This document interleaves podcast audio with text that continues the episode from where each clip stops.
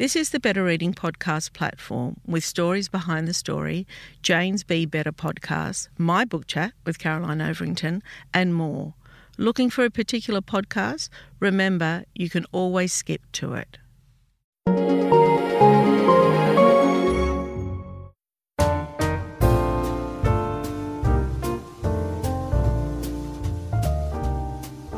Welcome to the Better Reading Podcast Stories Behind the Story, brought to you by Bolinda Audio. Listen to Bolinda audiobooks anywhere, everywhere. Hi, this is Cheryl Akle from the Better Reading Podcast Stories Behind the Story. We talk to authors about how they came to tell us their story. George Saunders, welcome back to Better Reading very nice to be back, Cheryl. Thank you for having me. Yeah, I mean, this is extraordinary. I actually woke up this morning and I thought, oh gosh, it's midterm election day. So we're dating this podcast. And what have I got on today? Oh, I'm speaking to George Saunders. And then I thought, wow, I've hit the jackpot, right? so have I, speaking to you. So I feel really lucky that I'm speaking to you today when uh, democracy is hanging by a thread. Yeah, yeah.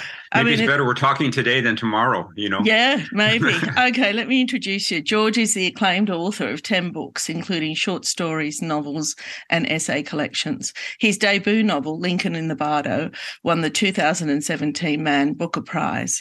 His collection, 10th of December, was a finalist for the National Book Award and won the Folio Prize.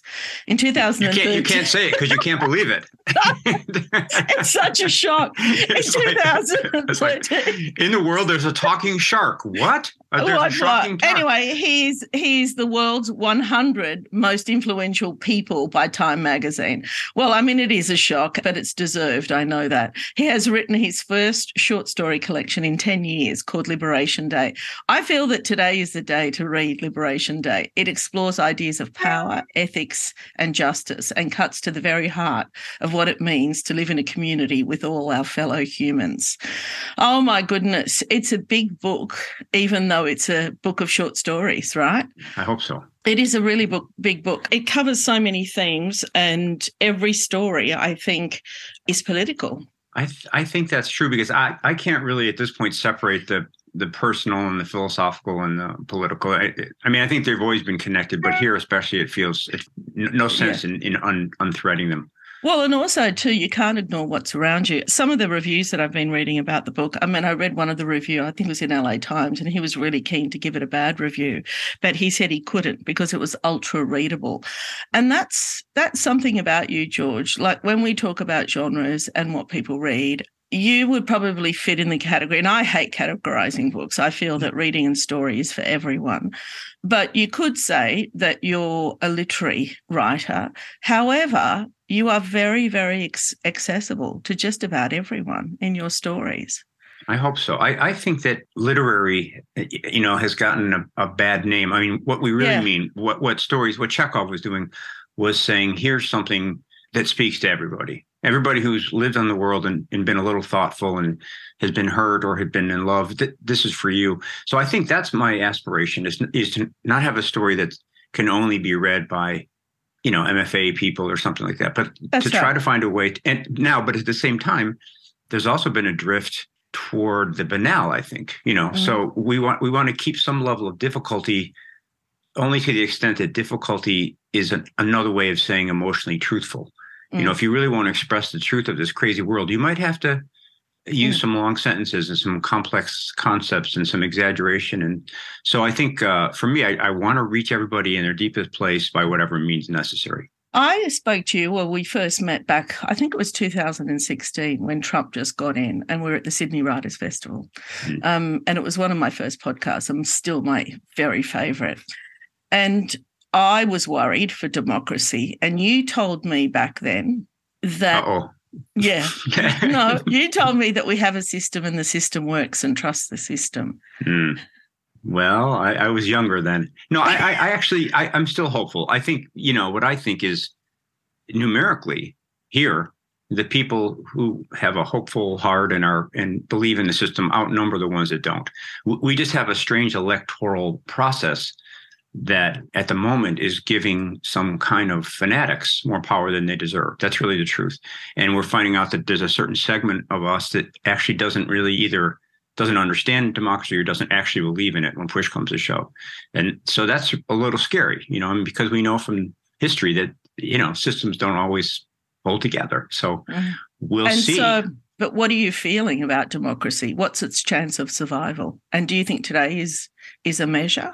Uh, I think it actually is because one of the things uh, that we're hearing about here is that the the Republicans are doing a lot of behind the scenes arranging, you know, to sort of get in positions where they could they could have a lot of power over future elections. And some of the people are some of these Republicans are saying, you know, this kind of crazy Kafkaesque idea that if a Democrat wins, it's impossible. Therefore, it must be overruled. There, I really recommend. There's a John Oliver had a section on his show two nights ago that just cuts right to the heart of this and has a tremendous cameo at the end by by Nick Offerman. But I think it's you know these are these are forces that are irrational.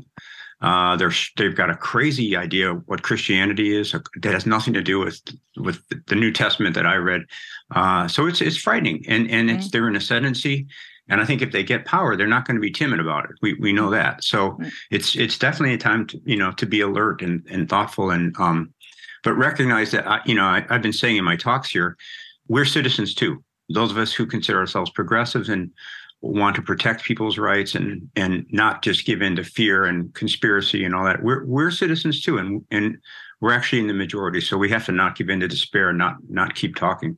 Do you know what I always wonder? I wonder what it stands for. Like, you know, what does Trump stand for? Because in his, what, four years of president, I just never really understood the political strategy there in terms of governing his country.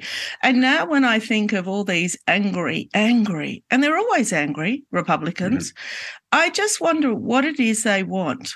How does a Republican world look? Or how does uh, the Trump know, world look? Or how does the MAGA world look? That's the million dollar question, and I don't think anybody's been able to answer it. I, I, I went on the Trump rallies uh, back in 2016, and I got a sense, but it's complicated. I you know I don't really know to be honest. Trump himself, it's just staggering that he's gotten the power he has with these people because he's a rich, entitled, famous yeah. person his whole life. You know, but he he's he's good at grievance. And I think there's a pervasive sense of grievance among certain people that, by the way, has very little to do with money. Uh, these are many middle and upper middle class and wealthy people.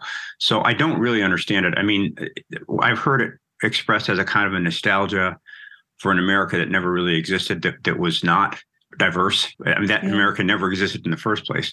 So there's something about nostalgia. And I don't know. I mean, that's one of the strangest things is everybody over here on the left is constantly discussing this. And I don't know that we're any closer to understanding it. So this is where, for me, literature might come in handy just because maybe in a story you can start to sort of find in yourself some hint of whatever these feelings are, you know, and, yeah. and, you know, just by having a character, and maybe that character one day has a thought that is vaguely MAGA, and you go, "Oh, okay, I I can sort of follow that thread," but yeah, yeah, yeah. I, I don't really know. I want to talk about um, the rights of people, and, and because Americans talk about that a lot. Mm. And I recently I, I ran into somebody. I was traveling in Europe, and we were talking about the Australian political system because you know voting is compulsory here. Hmm. And this fellow said to me, this smart and left leaning guy, he said to me, Yeah, but is that democratic? And hmm. I said, Well, it kind of is because you get a you get a representation that is more accurate than what I think when you're actually asking people to vote. What do you hmm. think about that? I, am not sure. I mean, I noticed, I read something really chilling today. There was a guy they interviewed coming out of the polls, and he was an, a recent immigrant from Pakistan who'd been a Democrat. And he said, one, Biden is effing everything up. So I'm going to vote, for, I want Trump back. Okay. And then he said, so locally, I voted for so and so who's Republican, although I know nothing about her. Mm-hmm. You know, so I often wonder, you know, democracy, I, I don't know really, but it seems to me it would have some kind of a requirement that a person be somewhat familiar with the candidates. You know, maybe maybe it's sort of a. Uh, that's a good point. Yeah, yeah, you know, yeah. I, mean, I know because we get yeah. you can get somebody very who's done all the research and very diligent, and then that vote is is crossed out by somebody who just doesn't like somebody's looks. Maybe that's just that's what democracy is. You know, it's interesting to think about. There, there should, you know, here on the right, there's a there's a lot of talk about freedom.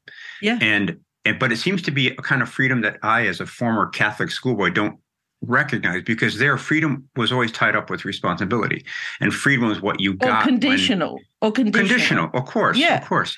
Yeah. But freedom now, it seems to me, often just means you're stopping me from doing what I want, which that was never a thing. You know, I mean, we we drive under the speed limit, you know. So so I, I it's a very strange. To me, it seems petulant, and it seems yeah. to be possibly coming out of a sense of entitlement that is maybe generational. Maybe everybody's spoiled rotten, you know. But yeah. it's I, I, really, you know, I, actually I feel on on thin ice on political stuff. I don't really know. I have strong political feelings, but I'm kind of like somebody's uncle. I don't I don't really yeah. have any special knowledge. But for me, if I get anxious about politics, what I do, I just write a story. Yeah. Because I think yeah. one of the things is that you know, in the way that we discuss politics here, and especially with social media and and polarized media, we're always talking in broad signifiers, you know, Trump supporter, MAGA guy, lefty, socialist, you know. And f- one thing that writing literature or fiction teaches you is that you can always take a broad label like that and chisel it down into smaller component parts by being specific.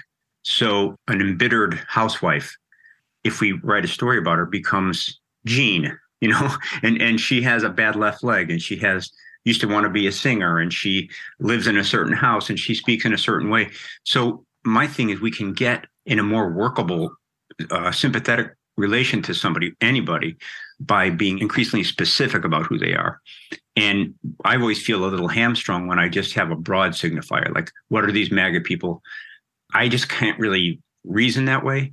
Yeah. But in a story, I feel somehow calmer and um, that ultimately I'm being fair and ultimately maybe even being it's a more powerful position. Yeah. I, I, don't want to get talk about guns or anything, but I just want to use this as an example, and then I want to talk about love letter. But um, for for us being in Australia, you know, the right to bear arms, you know that that's often associated with that's my right, my freedom. I can carry a gun. To me, that then uh, jeopardizes the freedom of others. Right. That's yeah, he, your freedom to have the gun. But when you shoot somebody else, what are you doing to their freedom? No, exactly. It, we talk about the freedom from the freedom to here. That's what I mean. I, the idea, it's only the freedom to that yeah. people are interested in. Uh, and it, it's a very strange set of associations that people have that somehow in order to be free they'd have to have a gun in their hand you know to you know so i don't i, I don't really understand it yeah, I, I, just I just don't. I that's no. one thing I've been really trying to say more is I don't yeah. know because yeah. if I don't say that, then I'll speculate and get it wrong. so, I, so I'm confused. Talk to me then, because I thought this story was highly political. Talk to me about Love Letter, the story in the book that's about a grandfather and grandson. Um, because what I got from that is that the grandson didn't feel that people like you and I were doing enough or did enough right. to save democracy. Right. It's this is set a little in the future when it's all gone south and and the democracy is no more. Although it's pretending to still be in existence. Yeah. So I just imagine that the grandson had written his grandfather a kind of, and it seems like a very frank, loving relationship. And he just said, yeah. "What were you guys doing? You were asleep at the wheel." And then the grandfather, kind of responding from my viewpoint, said, "Well, okay, yeah, but here's how it was. You know, it wasn't as easy as you think." So that was really just my way of thinking aloud about uh, what it felt like here before the last presidential election. But one of the fictive tricks that you do is if, and I learned this from Chekhov, if you have a, a viewpoint, anything is allowed. Any viewpoint is allowed, whether you believe it or you don't believe it. But if you attribute it to a character, then it becomes part of a an ecosystem that is a story, and it's no longer your view even if you still hold it, you know. So in this one, I gave the grandfather my defensive rationale for why I was not doing enough, or you know, and then I just gave it to that guy, and then I just kind of let the story run out to see what if he would change his mind at all. And in my my feeling, he did. He he by the end of it, he slightly, maybe just by hearing his voice aloud, saying these things to his grandson, he's reconsidering. And by the end, he maybe is going to help the kid do something dangerous. I'm not sure about that, you know, but so I think the fictive thing is if you have a view, go ahead and put it in somebody's mouth. And then what the story will do is is like Chekhov said, a story doesn't have to solve a problem, it just has to formulate it correctly. So if I'm a big believer in gun rights and I put that in somebody's mouth, well, then the story has to challenge that somehow. The story has to uh, arrange an armed robbery with that guy as the victim, you know, or something like yeah. that.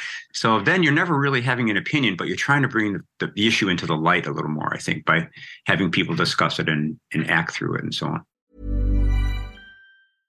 This is Paige, the co-host of Giggly Squad, and I want to tell you about a company that I've been loving, Olive and June. Olive and June gives you everything that you need for a salon quality manicure in one box. And if you break it down, it really comes out to $2 a manicure, which is absolutely insane. It's also so easy to get salon worthy nails at home with Olive and June. The difference between how your nails used to look when you did them yourself and now with the Mani system is a complete game changer. The best thing about Olive and June too is it's a quick dry, dries in about one minute, lasts for five days, and full coverage in up to one to two coats. Visit oliveandjune.com slash perfect Mani 20 for 20% off your first system. That's oliveandjune.com slash perfect Mani 20 for 20% off your first system system.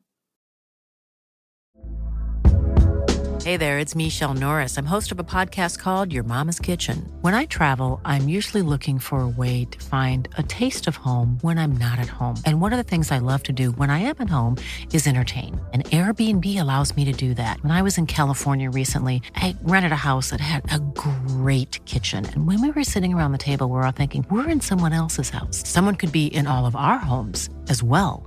If you have a home, but you're not always at home, you have an Airbnb. Your home might be worth more than you think. Find out how much at airbnb.com/slash host. I've been thinking a lot about the aging author, the aging writer, right? And how fiction... I can't hear you. What's that? What's that? Wait, I have to go take I have to go take a laxative. And how um, how the story changes, the writer's story changes. And most memorable, and Gabriel Garcia Marquez is is one of my favorite all time authors. Love it, love in the time of cholera is just beautiful. However, he wrote a novella um, just before he died, and I've forgotten the name, but it was about an older man sleeping with a 16 year old virgin. Hmm. I was kind of cranky about that when I read it. I just thought, what? Anyway, didn't yeah. sit with me well. However, what it planted the seed in terms of the perception and who we are when we write fiction at the time. And I thought about that in Love Letter too. Do you mm-hmm. think about that? Is it a, a considered thought when you're writing? I, I just want to use whatever I have. So to be 63 and noticing that the world is feels different than when you were 18 I mean, on the one hand, I guess you could mourn it, you know, but but as a writer, it's incredibly valuable to say, oh, so this is what 63 looks like. This is what it feels like when your older aunts and uncles are dropping off the cliff, you know, uh, or your friends or your uh, also just that. Well, yeah. So anything that I can get hold of that seems true to me, I'm happy to use it. Tell so, me how so you your get, perspective has changed over the years. Oh, I think it's just seeing the long arc, you know, seeing that somebody could be a certain way at 28 and then you mm-hmm. also know them at 60 and just oh my goodness that i can't believe that that young person contained this older person you know?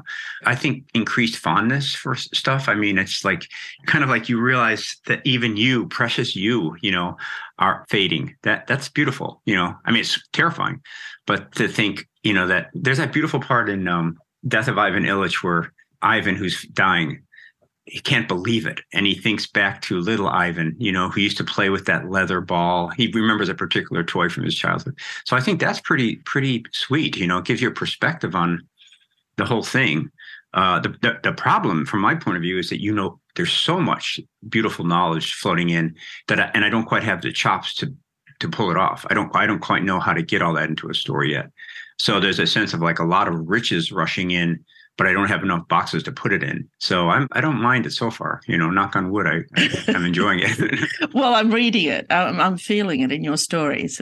I want to tell you this story the other day, and I, I don't want to talk about climate change either, but it is at the forefront of my mind very often, and we can't remove that from politics either. But I was in an Uber the other day in in Sydney, well, in Australia, we've had shocking weather patterns recently where it's rained continuously, honestly, you know, for almost a year.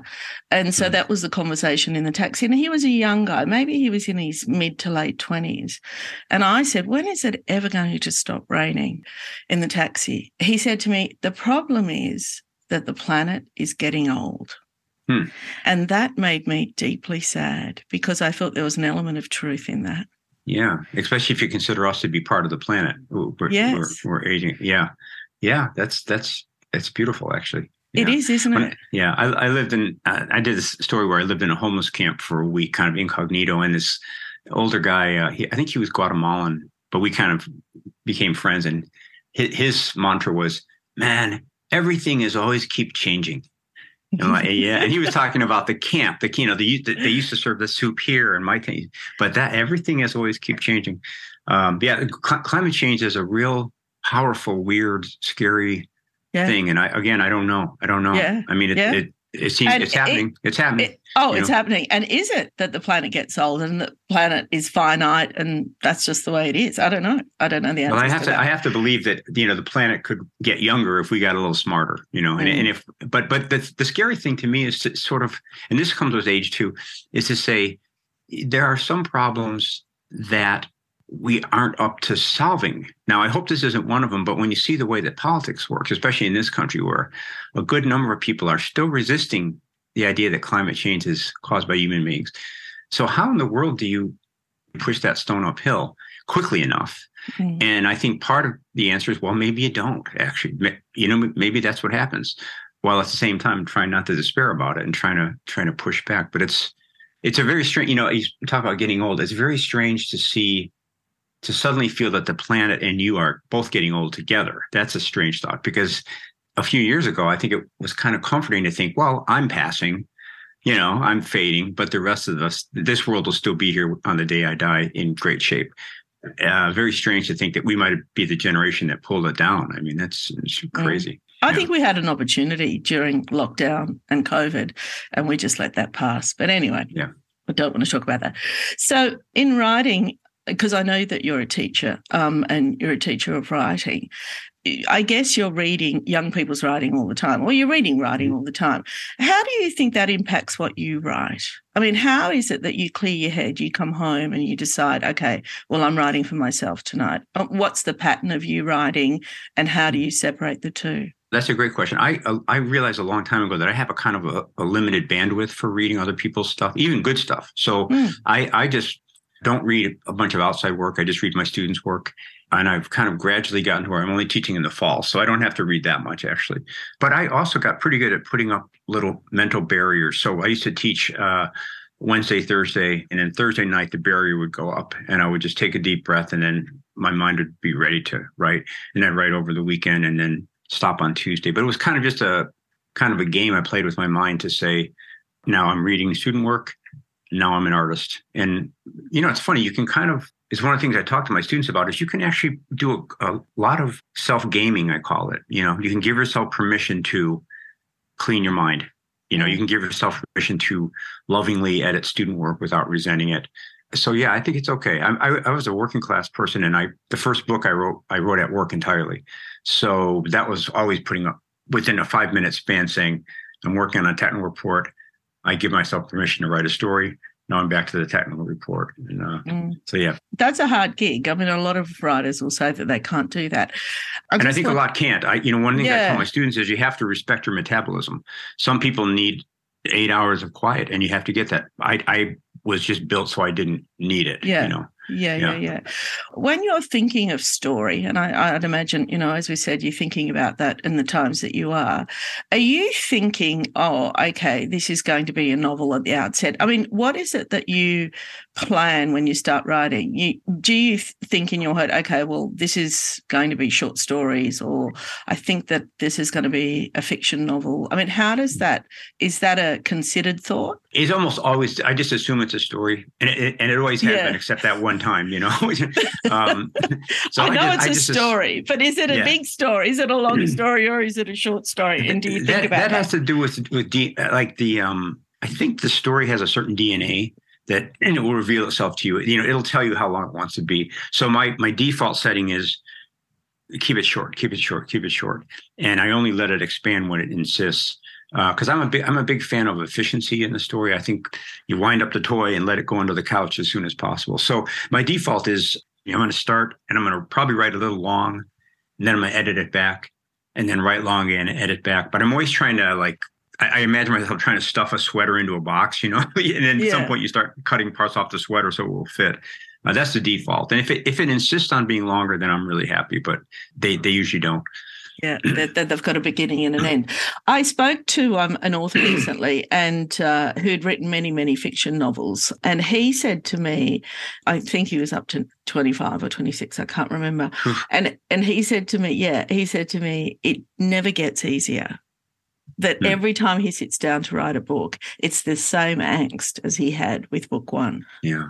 I'm I'm not a real angsty writer. I I mostly it's a, a, version of fun for me. It's not running around in a rainstorm fun, but it but it's it's fun. You know, I, I if I hit a, a block, I kind of think, oh, that's interesting. The story's you know the story's trying to tell me something, and so I don't really. I mostly just feel eager eager to get back to it, honestly. You know, and then a little concerned. You know, I think at this age, I mean, you do kind of uh, you want to be careful not to just fall into a pattern of doing what you've done before and that's the biggest challenge you know but what a yeah. blessing because then it, that's true in all, in all things at this age you know you somehow at 63 you think you should know some shit and that that's a problem because then you might decide that yeah. you do and and lock down you know so that so that i think art is a really great way to um kind of ritualize opening your mind up every day and not yeah. not clinging to what you've done in the past or who you think you are but just finding out do you know when I was younger, and you're probably the same, or maybe not as naive, I don't know, maybe, you know, like 10, 12, and I'd look at my parents or I'd look at other adults around me and I'd say, I can't wait to get to an age where I know everything, where I know it. Mm-hmm. And I don't mean knowledge, I mean know everything about yourself, know everything. You know, at 50, you know, you must have a certain wisdom that you don't have mm-hmm. at uh, 10 or 13. And then when I got to 50, I realized that was completely untrue. yeah. Yeah, it's a. It's. I mean, it can be a burden. I think because you know when I, when I turned forty, I remember walking up to campus to teach. I just started teaching at like thirty eight or thirty nine, and I was walking a little nervous. You know, kind of performance anxiety about teaching these brilliant students, and and I had some thought pattern. I don't remember what it was even, but I recognized it from from many other nervous occasions. The same exact five or six beat uh, mental progression. And I thought, oh my God, I'm like a robot. You know, I've been having that thought my whole life. And then I thought, wow, will I still be having that thought at 80? Yeah. And I thought, well, probably, you know, I mean, in the sense that we're kind of machines. So that was actually a good motivation to start meditating because if those thoughts are habitual, maybe you can you know loosen up the connection yeah. with them so i think as you get older there is there's a tendency to cling to the side of the pool i think to to feel like you're an authority because it's embarrassing if you're not kind of you know yeah, uh, yeah. but i think that's where the negative aspects of aging come from is that just the anxiety of being you know when you're a kid every day you have some crazy new experience that you that you never had before. And That's at right. this age it's a little harder to find them. But art is a good every story is a new experience i haven't had before if if you approach it in the right way you know. Do you think with um with writing um and i had this thought th- uh, recently because i was speaking with tom keneally who i don't know if you know him but is a yeah he's great. I don't know him personally but i he's he's a legend. Legend absolute legend yeah. in his writing. And i feel that Tom, uh, I don't know how old he is, but 88 or 85, and he's mm. out and about. And he came to my office the other day. And I wondered with his writing style, does he lock himself up in a room and write? And how is it that a writer gets the story? And there is different ways of I've spoken to so many authors that there's different ways that that happens. But I was thinking for me, it would have to be a lived experience, mm-hmm. right? So you have yeah. to be out and about.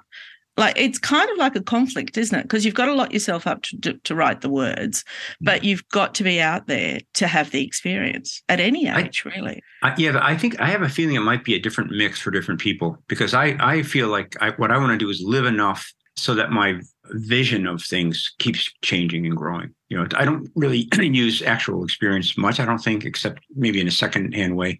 But I, but if I um, don't get out in the world, then I settle into my fixed beliefs and that's a boring place to write from. So I so what I what I've been doing is going out and doing these nonfiction pieces every now and then, the Trump rallies or the homeless camp, and yeah, uh, and teaching, and, and that, I guess. Teach, teaching also, yeah, yeah, and also I think just to, you know wandering around. Like I, I had to clean out our house in New York. We sold a house there, and it was really fun for three weeks just to be the guy cleaning out his house. You know, get, renting a truck, getting a dumpster in there, dealing with movers and uh, going into town late at night to have some pizza and roaming around. So just, I think too, I, I feel like the basic responsibility is to know something about what your time feels like.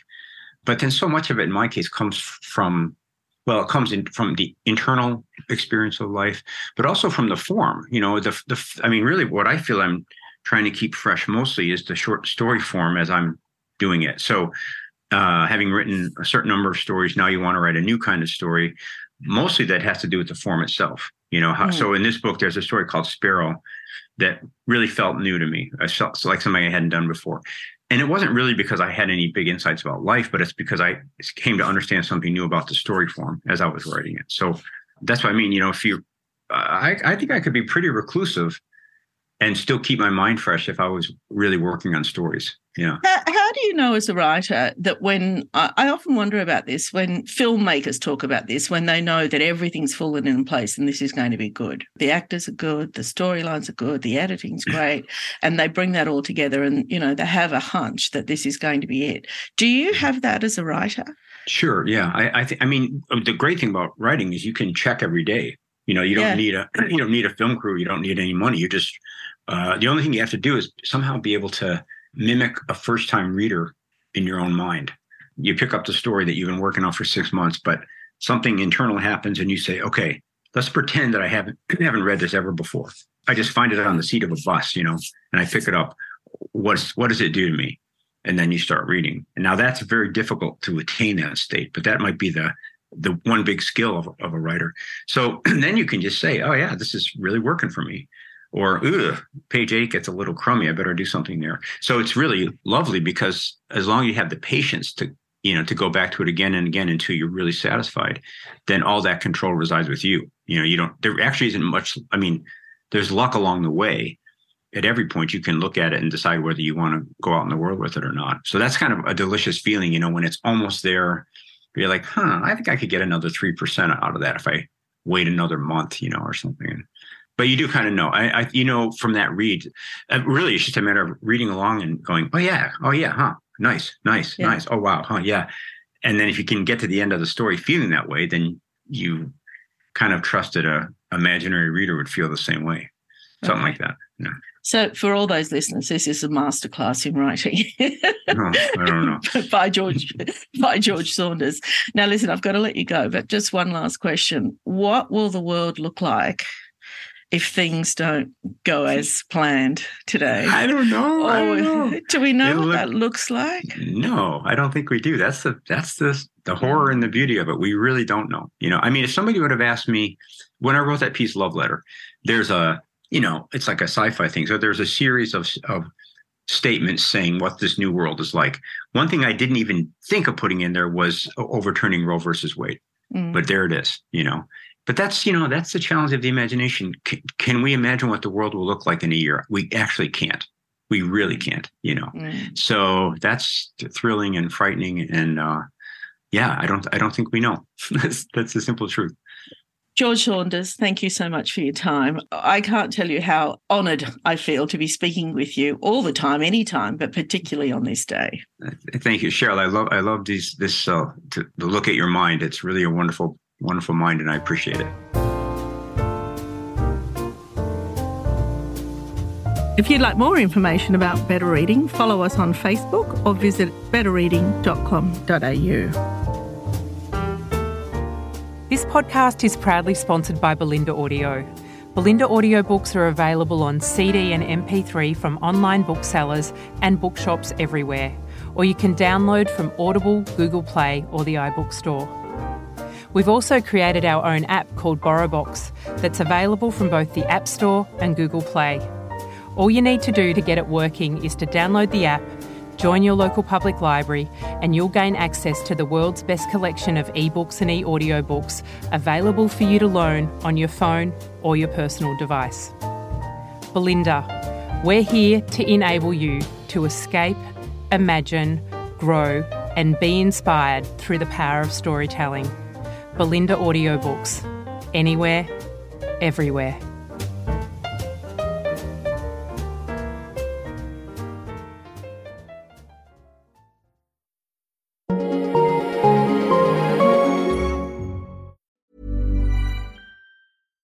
Here's a cool fact a crocodile can't stick out its tongue. Another cool fact you can get short term health insurance for a month or just under a year in some states. United Healthcare short term insurance plans are designed for people who are between jobs, coming off their parents' plan, or turning a side hustle into a full time gig.